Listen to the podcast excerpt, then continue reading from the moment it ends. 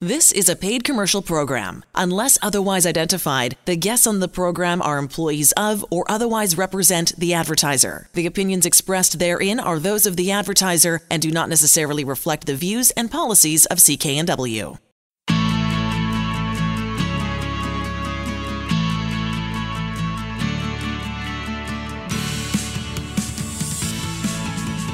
Welcome to Dollars and Cents. I'm Elaine Scollin along with Blair Mantin from Sands and Associates. They're experts in helping you get out of debt. For information on any of the services we talk about on the show, go to sands-trustee.com or call 1-800-661-3030 for a free consultation and to find an office near you.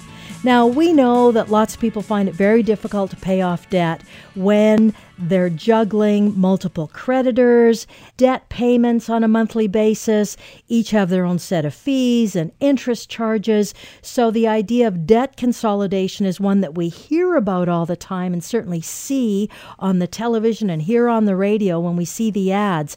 Debt consolidation is a debt management tool that you can consider, but you might be surprised to hear that there's more than one way to consolidate that consumer debt. And this is a good segment because we take one specific amount of money and we look at it from all the different mm-hmm. vantage points. So it gives you some really good concrete uh, information and a, and a way to look at it that we don't always do on, on in our segments, which I think mm-hmm. is kind of great, Blair. Yeah, no, thrilled about this one because debt consolidation is really such a popular term. You know, just about anybody who's in debt, the first thing they start to look at, or the first thing everybody tells them to do is, hey, you just got to consolidate, consolidate the debt. But what does that really mean, right? And we hear it, yeah. right? I can't, I can't say how many times I hear that on the radio and see it yeah. on television when you're watching local television or television stations from the states as well. It's all about yeah. that, and and that's why it's such an important thing to look at because it's it's not as easy as it sounds, and it's pretty complicated, and it can be a lot of things that you sort of don't think it is. Yeah, and so let's start at the basics. You know, what do we really mean by debt consolidation? And you know, the basic word consolidation just means to put everything together. Right. So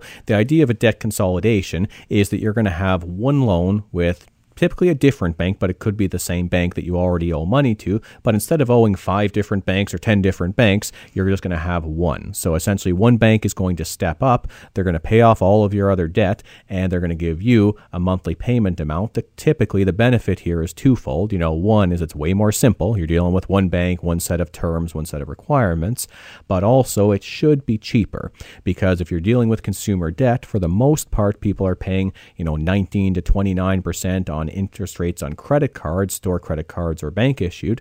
Um, so if you're doing a consolidation loan, typically your interest rate is going to be a lot lower, you know, maybe more in the range of about 12% um, on your money. So the idea is you're going to save a little bit of money, you're going to have a more simple financial life. So it sounds great, right? It does. It sounds very great, especially when you go from 19% credit card interest rate to 12%. percent mm hmm But hang on, 12% is still a heck of a lot of money. Yeah, at the end of the day, you've still got, you know, whatever this amount of debt is. And again, for the purposes of an example, let's pick a reasonable amount of debt. And this is actually lower than the average Canadian, which is amazing, but um, it's basically $20,000. If you had $20,000 of of consumer debt and you decided to do a consolidation loan, uh, we've made an assumption that you'd want to pay off the consolidation loan in around three years. And we've also assumed that the interest rate is going to be about 12% on that money. Um, if that's the case, your monthly payment is going to be approximately $665 a month over three years. Okay, so that sounds pretty attractive to me, but especially if I'm stressed about owing twenty thousand dollars, and now I've got mm-hmm. one payment to make a month, yep. and it's six sixty, and it's probably less than your minimum payments, and it's probably you know going to get you out of debt sooner because it's over a three year period. So it sounds good, right? Sounds good. Yep. So why isn't it the best? Option? Well, option? the biggest catch is that just about anybody who needs a consolidation loan is also the person that's going to find it most difficult to qualify for a consolidation loan, because if you think about the bank is stepping up and they're paying off everybody else's debt, they're paying their own money out to basically take on your debt. Right. They need some guarantee they're going to get paid. And typically, unless you've got some equity in real estate or you've got an investment you're going to give the bank some security over, unless you have an asset that you're able to pledge to the bank to say, if I don't pay off this consolidation loan, you guys can, are, are going to get your money one way or the other. You're either going to seize my house or seize another asset. Unless you're able to do that, almost nobody can qualify for a consolidation loan at a reasonable rate. Now, there is a percentage of people who are listening to this show who they would fit into that category. They've mm-hmm. got a house, they've yep. got a whatever whatever the uh, whatever the the uh, security is. Yep. But there's a huge chunk of folks who don't have that. That's right. So they got no free and clear assets, or yeah. they don't have a solid credit rating, or the income isn't enough for them to afford those payments. That's where a bank consolidation loan just isn't going to work. If you know, even getting the payments down to six sixty five, if you can, if you could get that, if that's not going to fit in your budget, well, then you haven't solved any problems. And that's on top of living every day or every month. Uh, you know those costs, right? Exactly. All right. So second option is credit counseling consolidation. Yeah, so so this now you'll see a bunch of advertising all the time for various credit counselors and not-for-profit credit counselors and one thing that we've touched on a number of times Elaine but it bears repeating is you really need to consider that when you see credit counselor even not-for-profit credit counselor those words mean collection agent. Yes. Okay? Because a credit counselor their function is to get 100% of the money that you owe paid back to the creditor okay, which that's a collection agent function. They're paid by the creditor, so the biggest not-for-profit credit counseling agencies are all funded by the banks. So I'm just saying this so people are aware, but the option that they can offer, it bears examining because the big difference with a credit counseling consolidation plan is you put all the debts together, you get a single payment, but for most debts, they're able to negotiate zero interest. Okay. So that's much better than 29, much better than 19, better than 12, right? Yes, very. Yeah, mm-hmm. a lot better than 12. Yeah. Now, you can still run into a few challenges there, though, um, because first off, credit counseling is only going to work if you're dealing with those debts that are essentially being covered by those banks. So you're dealing with a collection agent for the bank. If you try to get them to help you with a student loan or an income tax debt or something like that, they can't do anything for you. So the government stuff does not get covered mm-hmm. under credit counseling. That's and that's really important because right. Uh, student debt for sure. Yep. That's we know so many people that they fall into that, mm-hmm. and and it's a good option at the time, right? Yep. Education's a good thing, and that's what you need to do in order to get it. Uh, and uh, income tax. Uh, and it could be personal, it could be business, yeah, it, it could, could, be, GST, it could be a number of things. Yeah. And now it's also the case; it might not even be government debt, but it might be you know another creditor, another bank or credit mm. card company, or even a personal creditor that doesn't want to deal with the credit counselor, right? Right, because they've got no legal authority; they are a collection agent being funded by the bank. So if you're dealing with the bank's debts, they're very happy to work with you. But if that's not your whole situation, it might not be enough of a solution that you're looking for. And again, let's come back to some numbers here. Yeah. So we talked about if you're going to consult consolidate the debts, you're looking at about $665 a month over three years to pay it off with Based interest. On $20,000 consumer yep. debt. That's what my debt is going into this. Right.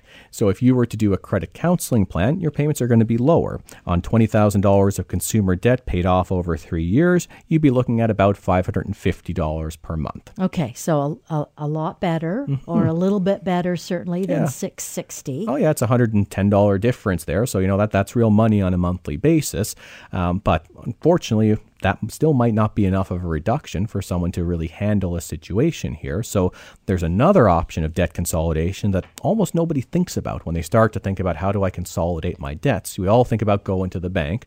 Yeah. Some of us think about going to a credit counselor, but very few people actually consider approaching a licensed insolvency trustee to consolidate debts through a consumer proposal. And because it's sort of a, a brand new thing for people, they don't actually, they haven't heard of this before, mm-hmm. and it is kind of new. It's certainly new being called uh, a consumer proposal. Yeah. So that's the new part of it. It's been being done for quite a while, mm-hmm. but it's not been called that before, right? Right, exactly. So, you know, when I sit down with people and I explain that a consumer proposal is essentially a consolidation, but with a couple of really big differences, and they're very positive differences, you know. So, first off, no interest. So it's not 29, 19, or 12 or whatever. It's by law, zero interest from the day you file your consumer proposal can be charged on any of your debts and it includes government debts. And that's the difference. Exactly. So, so student loans, uh, CRA, GST, yeah, whatever. GST, MSP, pick any acronym from the government. We can deal, we can deal with them um, because when we when we're doing a consumer proposal, we're backed by federal legislation that says here's the rules of the game, and I don't care if it's a bank or the government, everyone's subject to those rules rules of the game. So when you do a consumer proposal, first big difference, no interest. But the second is just massive. And this is this is what really changes people's lives is we've got to figure out if you're coming to see me at Sands and Associates, it's because you can't afford to pay off the consolidation loan. You can't afford to pay off the full $20,000 and nobody wants you in debt for the rest of your life. So in a consumer proposal, we offer to pay back what you can afford to pay back. We reduce the debt usually down to about a third of the total amount, and you make payments on that reduced amount, which gets you out of debt much more quickly and inexpensively than just about any other way. And it's done over the same period of time, right? Yeah, let's come back to our great example, right? So we talked about $660 to consolidation loan, 550 in credit counseling. Elaine, $166 per month is what it would cost to clear $20,000 in a consumer proposal over three years, $166. So I mean, just think about that for a second. That's an incredible savings mm-hmm. uh, and a really small, it's nothing to be laughed at, mm-hmm. but it's so much smaller than the other two figures that we were talking about. And it just would feel so much more manageable for folks. Yeah. And, you know, I sit down with folks all the time when we look at, and I say, you know, this is your probable proposal payment, they say, well, that's less than the interest charges on one of my single debts. And I was paying that every month and not getting anywhere. I can make that payment. I can have a balanced budget. I can provide for my family, and no one can sue me, harass me, take me to court, do anything. You know, people just think this is the best thing since sliced bread. And I'm clear in three years yep. paying that. Yep. The other piece you can even be clear sooner if you can pay it off sooner. If you know you can pay more than 166, double up and you'll be done in 18 months. Right. Mm-hmm. Very good point. And the other piece of it is so what's it in what uh, what's the benefit or or that's not the right way to say it. What's it I can't think of this silly How phrase. do I get paid? yeah, how yeah. do you get paid? Isn't that funny? Yeah, no, all, wrap my head around all good good questions and you know one thing I love about being a trustee is transparency is built into everything that we do. So the government sets out legislation for a proposal. They also set out how a trustee will get paid. And for us to do a consumer proposal, you pay nothing beyond what the reduced debt amount is. So if we said that this proposal is going to be $166 per month, we sit down, we meet with you a number of times to file the proposal. The day we start the proposal, you make the first $166 payment, and then you just keep paying that over a three year period. What you pay into trust in the proposal, the trustee gets a portion of that for fees. The vast majority of it is payable out to your creditors. So, one way to think about it is essentially your creditors are paying the cost of the trustee. You're paying what you can afford, and that money gets split between debt repayment and the cost of the process. But there's no bill I ever give to anybody. It's I'll meet with you for free. It's when we start the proposal, you make a first payment. The other the other key thing uh, that I think bears being repeated is that you guys are federally regulated. Yes. You're not some fly by night operation that you've just this is this is how you're going to make some money. You've set it mm-hmm. up this way. I mean, the amount of education and training that you yourself had to go through in yep. order to do this, as well as all the people. And it's just not this work. The other thing that Sands and Associates, and just touch on it, Blair, mm-hmm. the other services that you guys offer somebody coming in the door. Yeah. So for every client, you know, we sit down, we do financial counseling, we review their budgets. If it's a case that a proposal is not possible, we're qualified to help with a bankruptcy as well to help you get back to zero. We're the most qualified folks you could sit down to meet. We don't judge anybody, and it's free to come and sit, sit and sit with us. The number it's easy 1 800 661 3030 to book that free consultation and start living a debt free life. We'll be back with more right after this.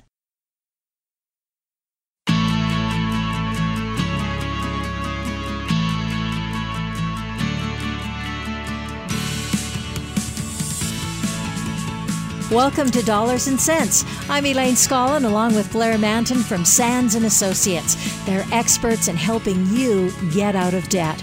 You're listening to Dollars and Cents. I'm Elaine Scollin along with Blair Mantin from Sands and Associates, helping you get out of debt. Ian Speckman's on the line with us from Maple Ridge Chrysler. Ian's a dealer principal at Maple Ridge Chrysler.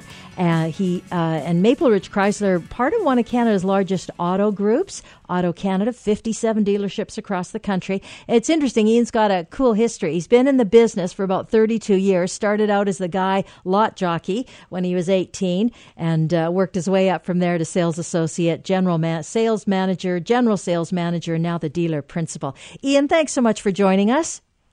Oh, my pleasure. Thanks for having me on. So we're talking about the the uh, gist of this segment is called "Getting More Miles for Your Money" and how folks can think about a car purchase before they take that first step. do you want to talk about your experience in dealing with folks who are considering a car purchase? What are the things that they should be thinking about the most before they walk in your door? Well, you know, preparation is uh, the most important thing. You know, prepare, figure out what your needs actually are. What is it going to be a family vehicle? Is it long term ownership? Is it short term? Are you going to be uh, changing vehicles soon? So really, you know, sit down with your family and figure out what it's going to be you're going to need, so that we can better help you put together a package that'll work for you. Now, there's a lot of costs in getting a car. Uh, one of which, and probably one of the most important ones, is that maintenance issue. Uh, and what kind of what kind of percentage do we should I be thinking about before I come in the door, and what I'm going to spend for maintaining the vehicle? Well, we figure that uh, an average ownership of a car over the next five years, you're going to be spending about three thousand dollars. Is going to be the average maintenance you're going to be spending on your vehicle to make sure it's running in top order. And that's in total, in over the over the five year term. Yeah, that's about that's about what you're going to be looking at. Yeah, does, that be including your replacement of your adding your winter tires and things like that. Does that vary by you know car type or brand? Are there certain you know brands that are, are more economical than others? Well, certainly that I'm, I'm looking more at the domestic side of the world. Mm-hmm. Once you start to get into the uh, imports, are slightly more, but you get into the luxury brands, the uh, Audis and the Mercedes. Um, you can take that and easily double it, if not triple it. But uh, you know that's that's the expense of having that nice luxury in your driveway. What about some tips, Ian, for folks that are thinking about uh, getting a new vehicle, or is or is that the first thing they should think about? New vehicle versus a gently used vehicle. Well, that uh, goes back down to the same thing we started at the very beginning. Is like, what what are you using it for? Is this, if it's a short term purchase where you're going to be having it two three years, definitely look at a used vehicle. You know, something at current model year, maybe two years old, but not much older than that. Something still has warranty. Um, but if you're looking long term, where you're going to keep that vehicle for the next seven to eight years, that the, the financing that the manufacturers now offers for those terms, obviously a new vehicle will give you better service because you'll have longer warranty. The vehicle will last you longer. You'll have the opportunity to actually make that car yourself as far as maintenance, looking after it, doing the things that you want to make it your own personal vehicle. I have my dad's voice in the back of my head saying, you know, the moment you drive that car off the lot, you loot, you know, brand new car off the lot, you've got to think about that depreciation. Your dad was so right. we, we, we, quite often uh, make reference to it. You're trying to make the best bad decision you're going to. And, and buying a car really isn't a great idea. Maybe we should take the city bus, but it doesn't sit in your driveway. It's not there when you want it to. It doesn't uh, necessarily be a piece of your family or represent who you are as far as style and class, but you know that's the price you pay, and you get the luxury and the enjoyment of it. So, what about buying a used vehicle? I know there's um, some things to really pay attention to before you purchase it. What are the kinds of questions that I should be asking you? Well, you want to get the history of the vehicle. Where did it come from? Um, a lot of the newer used cars um, will be ex rentals, and quite mm. frankly, Rex Rentals is probably a very good, safe place to buy a car. The cars are maintained. The manufacturers make sure the cars are maintained. The, the rental companies can't put cars out that aren't operating properly. Um, I would probably have a good look at um, any kind of accident history on it. Um, and that today is again is not the same as it used to be because you can take a headlight out in a car and it can be a couple thousand dollars. So really get some good detail if there was any damage on there. If there was damage, you should be paying less for the car, um, only because you're going to get less when you go to trade it in. That's uh, but that's just the fact. Um, check Carfax, CarProof. Um, make sure that the dealer, uh, or even privately, um, that you get the history search on it. And I would go with a Carfax. I'm um, sorry, my apologies. CarProof. Carfax doesn't give as much coverage as CarProof. Um, it's the best fifty-six dollars you can spend on uh, getting history in a car, especially if you're buying privately, because you, once you buy privately, you have very little recourse if there is any issues. Whereas you buy from a dealer, um, we have represent, represent, representatives to actually look after that. Um, we stand behind it, and if there's a problem, we can always find you something different or give you back your money. Yeah, it's a pretty efficient system. I've used that a couple of times when I've purchased vehicles uh, of getting the history, and it's pretty available for a dealership or a, or a salesperson before you before you purchase the car to find out the exact history. Yeah, we most dealerships will run a car a car a CarProof on it. Um, when we buy them from auctions, they provide us that information. So it's it's pretty much the standard in the industry today. But again, if you're going private, that's where you have to be cautious. Right, absolutely. And, and do I have it? Is there a, a private way of finding out the car history if I'm buying it privately uh, from my neighbor, let's say? Just log into car, uh, carproof.com and Okay. uh, pay your fifty-six dollars, and they'll spit it out for you. Okay, perfect. Okay, I don't think that I don't think that was around uh, in my last purchase, so that's interesting to know. What about out of province cars, Ian? Do I have to pay attention to that where that vehicle's come from? Yeah, certainly. You know, there's there's out of province cars. Um, you have to be uh, somewhat cautious. You know, Quebec region tends to be very harsh on cars. Ontario somewhat. um, Yukon things like that. But you could actually be in northern British Columbia and have as hard a time on the car as you're going to be in Calgary, or actually Calgary probably ba- less problems. Um, some of the provinces don't use as much salt as uh, other areas do. So you, you check your out of province. I'd avoid like the Quebec cars, um, the, the very far far north cars. But you know, get the cars inspected. Um, get a private inspection. Dealerships do have licensed mechanics that their licenses are theirs, not the dealership. So they do a thorough inspection because it's their name they're putting on the line, not the dealership. So they're very cautious on what how they um, you know, inspect your vehicle to make sure they give you a proper and accurate uh, information, make a, a good judgment call. But you can also use BCAA or any of the third parties um, and have a good look at it because you know again it might cost you fifty dollars to save you thousands down the road. Yeah, that that definitely makes a, a lot of sense, Ian. Um, you know, the I- idea of, of our show is we want to be able to give people tips all the time, you know, to, to live a better financial life, more secure, and, and cost savings. Now, this might be something that you think you're saving money when you're not, because I know sometimes people try to do their own car maintenance, but there can be some pitfalls to avoid. So I wonder if you can give us just a quick sense of, you know, what is something you could perhaps do yourself if you're a little mechanically inclined, and other things you should absolutely not do because you might void a warranty and cost yourself a whole lot more money in the end. Well, we we we have uh, underneath the uh, Chrysler cars. We have these, these points. They're called yellow spots, and it's the dipstick, it's the fuel filler, and the washer fluid. We say you're allowed to touch the yellow spots for a, a trained technician to. Um, the problem is if you do it yourself, you're not going to know the little things that the techs are going to know when they're looking at your car. They miss the slightest little thing, or you miss the slightest little thing. You could cause big problems. But change your oil. That's going to be a pretty safe one.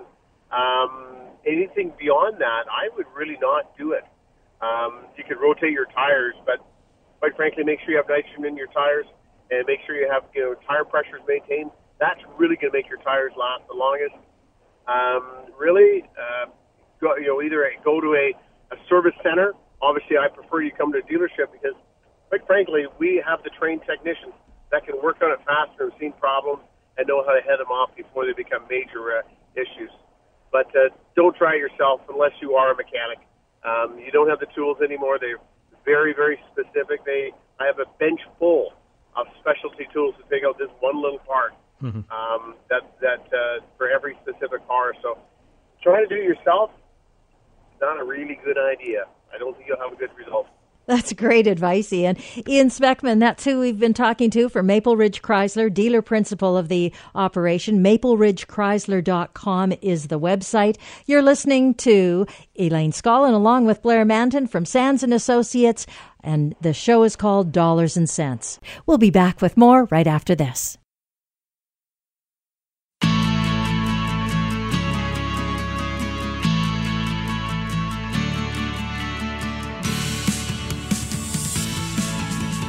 Welcome to Dollars and Cents. I'm Elaine Scollin along with Blair Mantin from Sands and Associates. They're experts in helping you get out of debt. With us right now is Shannon. Uh, she was uh, able to successfully achieve a financial fresh start uh, going through bankruptcy.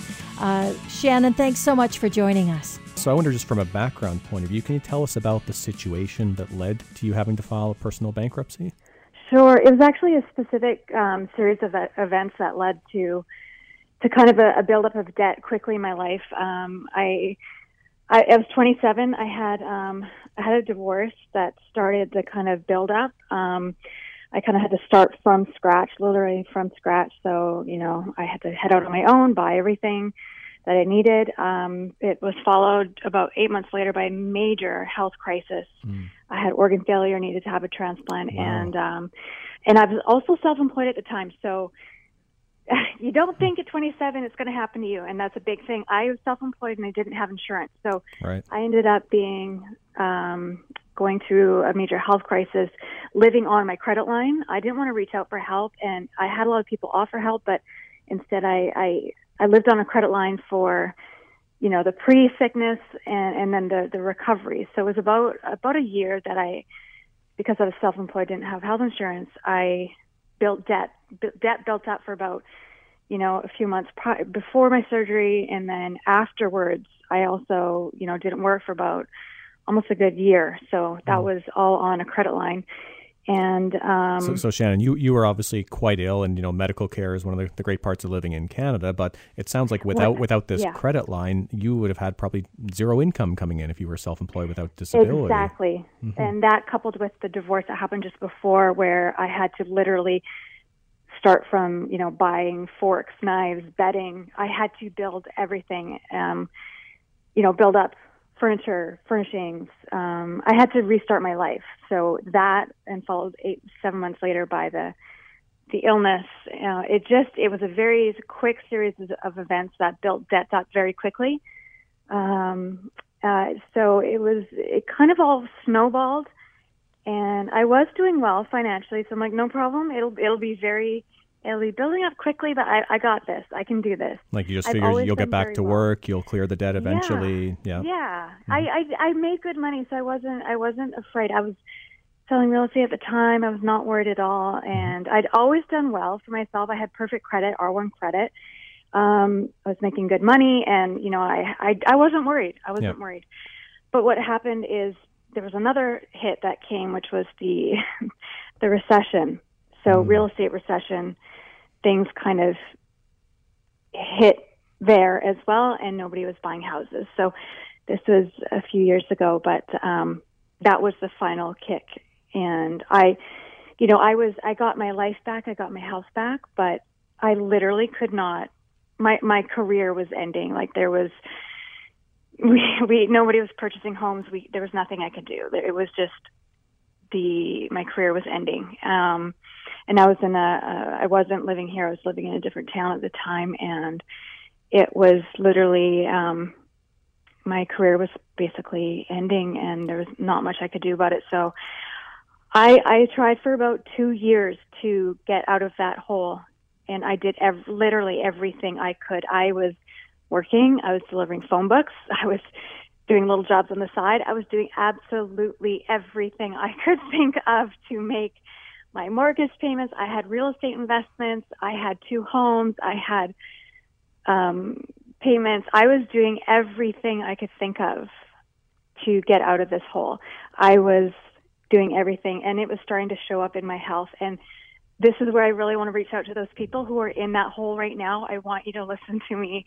You know that that financial stress it affects your health. It was affecting my health to the point where it was showing up in my blood work, my my my health was starting to decline very rapidly. So it was affecting my health to to the point where my doctors were getting concerned and and I, you know, I was literally not physically capable of working to the extent that I needed to to pay my bills. Um, and I, I just was like, what do I do? I was, I, I was losing sleep at night, and I tried for two years to get out of that hole. Um, and then, and, and then Shannon, how long did it? What was the period of time when you when you realized that you weren't you? This was it. You were not going to yeah. be able to get yourself out of that. Two years. It was two, two years. years. Two years from when it started snowballing, and I'm like, no, I got this. And I, you know, I was proactive from the start. I, I still had been. I was very proactive. I'd let the creditors know what was happening. I returned a lease voluntarily when I'm like, okay, I got to start unloading stuff. I've got to lower my debt load. And I, um, I felt sick about the idea of bankruptcy. Mm-hmm. This is going to, you know, a lot of people are going to understand that the quitting factor. But when it comes to that point where you, your health, and for me, it was literally getting to the point where, you know, I've been given the gift of life. I did not want to put that at risk. That was, that was it. But you know, when your life, when your health is at risk, you've really got to, and it's, you know, it comes down to your pride. A lot of people can relate to that. You don't want to quit. Mm-hmm. You don't want to quit. You don't want to give up. You don't want to feel like that. It was, it's ego. It really comes down to, to that. But I finally went, I reached out and I met with somebody and, you know, you don't want to feel like a quitter, but there are these, these systems are, are here for a reason. And I finally right. reached out. And when I finally did, I, I understood that there's these systems are there for us for a reason. And when I finally reached out and met with a trustee, I just it all came off my shoulders. It was it was so easy and I understood I finally understood the process and they literally they took over and they did everything. And you know, I was very proactive and I didn't have you know, the creditors chasing me. I was very proactive, but I understand how hard it is to get to that point.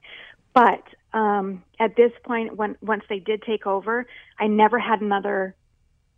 It all goes to them. Right. Nobody can legally call you after that. So that's what I really want people to understand is it's done the second you reach out to somebody and you have a trustee, they legally cannot call you. People yeah, Jen, cannot call you. You're you're saying things so, so perfectly. Um, I just yeah. To, yeah, just to put a, a fine point on it, and as, as you mentioned, you know, this is the law, right? You know, the, the government legal. the government created this law, and the actual wording for it is someone that's been honest but unfortunate. And the story that you you've recalled recounted to us here, that that's you, right? You know, you yeah. you were honest the whole time. You had a series of unfortunate events, and isn't it great that Parliament created this law to get us, you know, a fresh start to get you back on track? It's a law, yes, mm-hmm. exactly.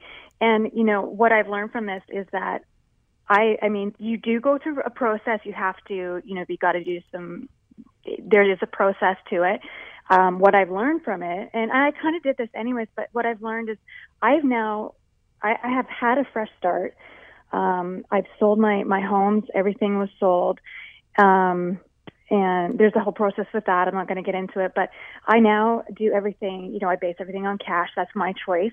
However, I do want everybody to know that I'm two years post bankruptcy. I own a home. I have a mm-hmm. mortgage. I have a credit card. I am wow. back to R1 credit. Mm-hmm. I just did a, a Equifax.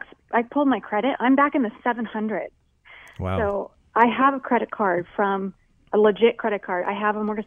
I am back up there. Like there's yep. things you can do to rebuild your credit very quickly. There's little tricks you can do. You just need to be educated, proactive, and you can get there. You just need to reach out and do that.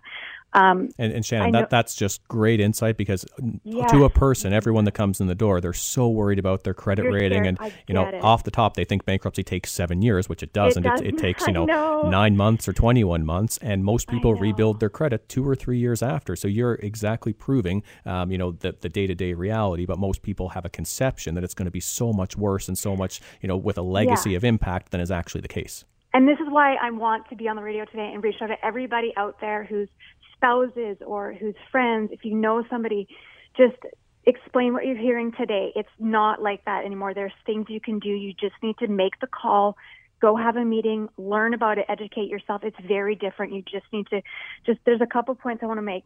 You're not being a quitter. There's there's there's a reason they have this process. Things happen in life. And what I want to say, there's systems in place for a reason. We are human. We make mistakes. The thing is, just learn from it. Don't do this again. Things, ha- if, as long as you can learn through this process and don't repeat it, it's okay. You can make a mistake. We don't, because you've gone bankrupt, it does not mean that you're a huge spendaholic spender. Maybe you were, maybe you went through a phase. It's still okay. You're human. We all make mistakes. Maybe you've had what happened to me and you just had a snowball of events. It happens. But there's this process called bankruptcy for a reason. And, you know, credit cards, they make a lot of interest, they make a lot of money. This that this is why we can afford to go through a process called bankruptcy. This is why that system is in place. The government's done it for a reason to help people get a fresh start. And this is why I wanted to do this today is really to help explain my experience through it so people can understand how it truly works from my personal experience. I two years out and I'm a fresh start and I'm back in the real estate. I got a home, got a credit card. I run a business. It's successful and I could get a loan if I wanted to, but I never know when my health is going to go sideways. So I've chosen to build it on cash. So mm-hmm. I'm never in that situation again because that really sucked. But um, I just, I really hope that somebody out there can hear this story today. That stress, I mean, I've gone through the dying process and it was awful, but financial stress was actually worse than what I experienced like going through the dying process. Financial stress was worse. Shannon, your story horrendous.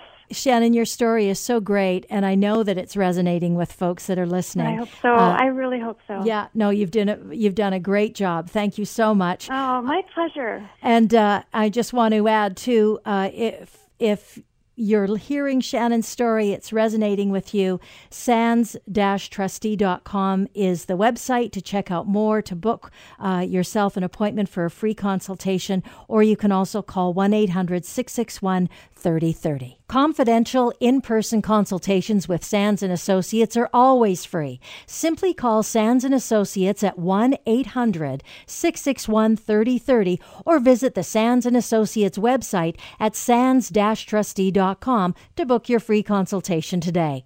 If you're not ready to meet in person or know someone who's resisting reaching out to a debt management professional like Sands and Associates, we still want to help. Simply send us an email with the breakdown of your debts, any assets that you have, such as a vehicle, home, or RRSPs, a basic idea as to your household's income, expenses, and general budget, plus any relevant information about your circumstances and situation. We'll review your situation anonymously during a segment and talk about what sort of solutions could be used to get you to a debt free future. Send us the email at radio at sands-trustee.com. That's radio at sands-trustee.com today. We'll be back with more right after this.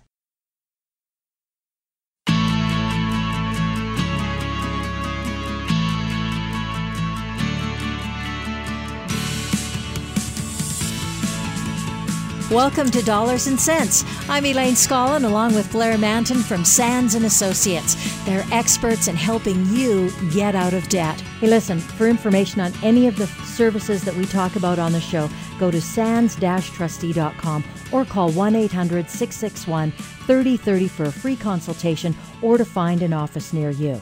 Now, we're talking about if you're in debt and you've got a whole bunch of things. You're a busy person, you've got a whole bunch of areas that concern you on a regular basis. There are some what we're going to call sneaky credit killers that mm-hmm. is really important to pay attention to. So these are things that could impact or hurt your credit rating. So basic mistakes that folks make and here's the key, they are basic. So it's mm-hmm. not like you're alone in thinking this.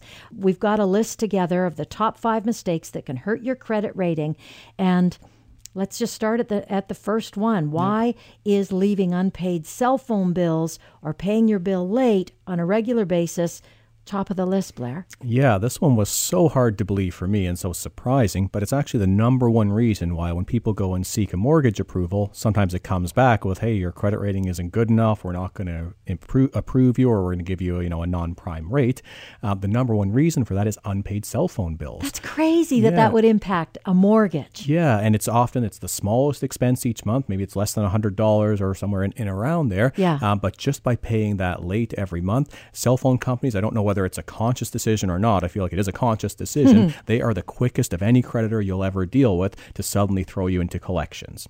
And mm. once you go into collections, you get the incessant phone calls. But even more than that, you get the negative ticks on your credit report. So every debt that you have is going to say, do you pay it on time? Do you pay it late? Are you delinquent? So on and so forth. As soon as you've missed a couple payments on your cell phone bill, you can bet dollars to donuts they're going to be every month putting a tick on your credit report. If that persists for months or a year or longer, it can be a you know a negative history that's going to be a bit tough for you for you to outweigh with even the positive things that you're doing. And in this day and age, one feels like you have to have a cell phone. So once you've got those uh, checks against you, Yeah. It's tough, right? It's tough to come back from that, even to get onto another plan or. Mm-hmm. But mortgage, that's that's surprising me, right? Yeah, so the big takeaway here is, you know, don't assume just because it's a small amount that it's suddenly inconsequential. It's absolutely not. And again, the the practice of the cell phone companies is they will hurt your credit quickly. And again, it's a collection tool. They, they tell you this we're going to send you to collections. It's going to have an impact on your credit, and right. they will follow through on that. Okay.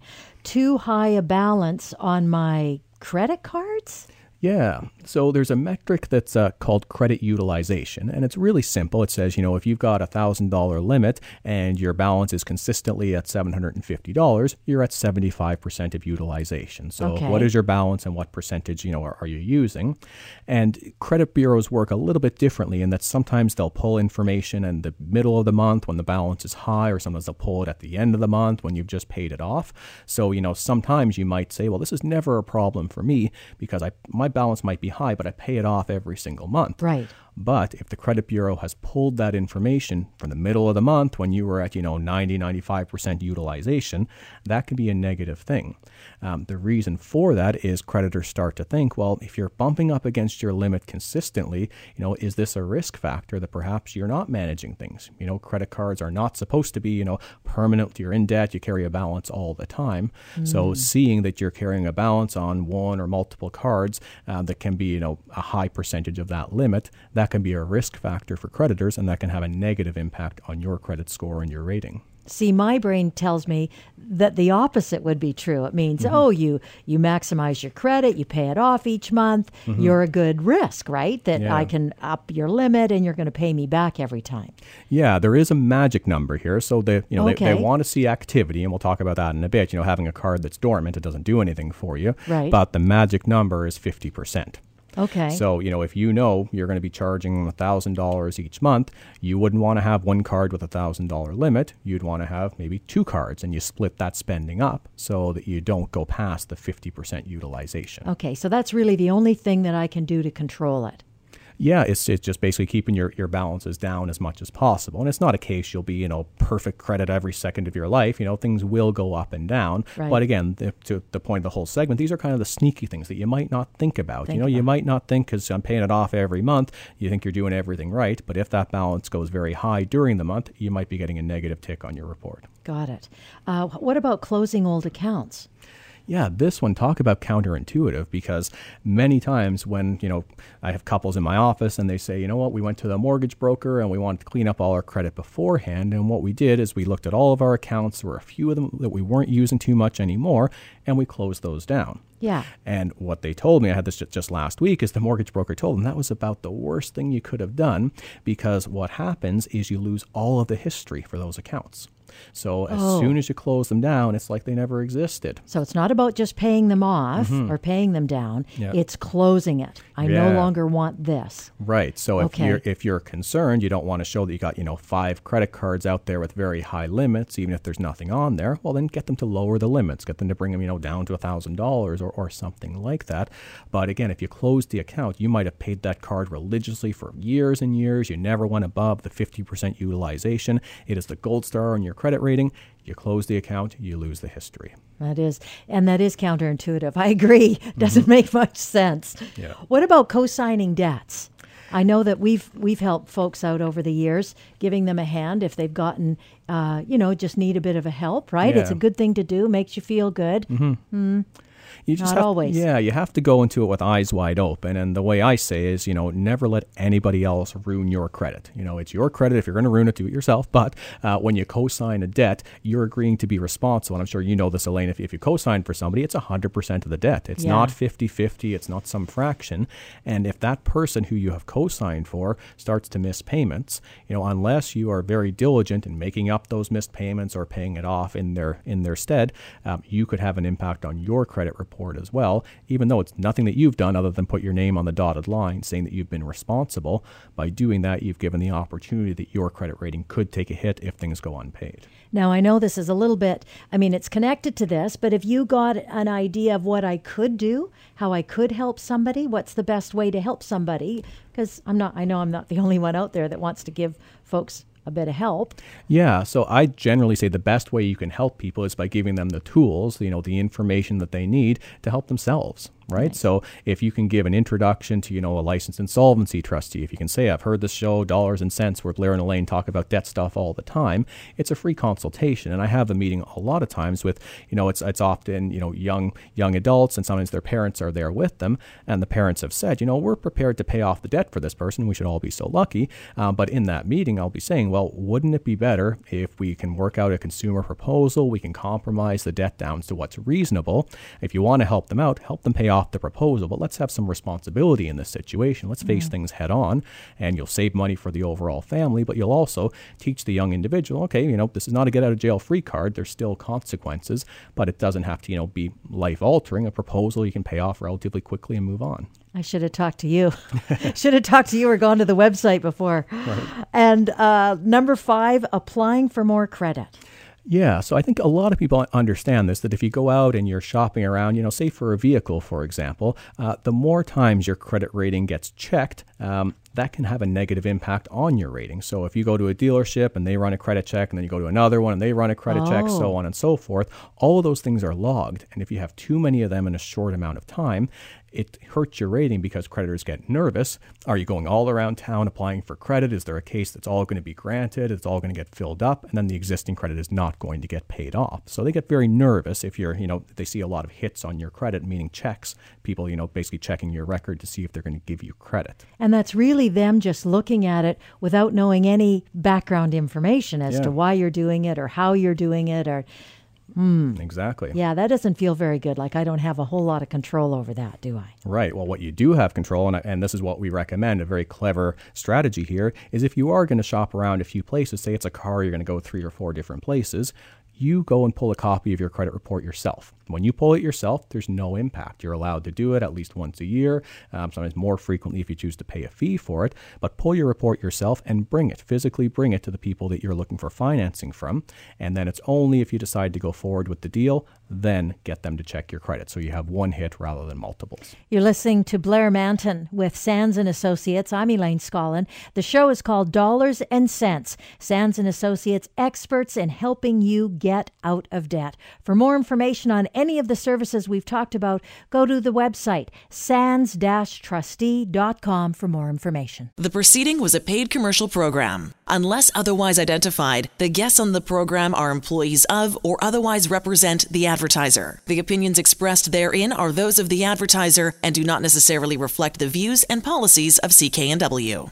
Hi, it's Shauna, and I might be a bad parent because my kids think french fries are vegetables. Hey, it's Ryan, and I might be a bad parent because I went out for wings when my wife was in the hospital after giving birth. Johnny here. I might be a bad parent because in my house, the tooth fairy gives pocket change. But we're not alone. Len emailed us and said his six year old daughter's Tarzan moment going from love seat to lazy boy by curtains made him more proud than any dance recital. and Andy left his two year old at the rink. All right, guys, I'm sure we're not alone. Like Andy's kid.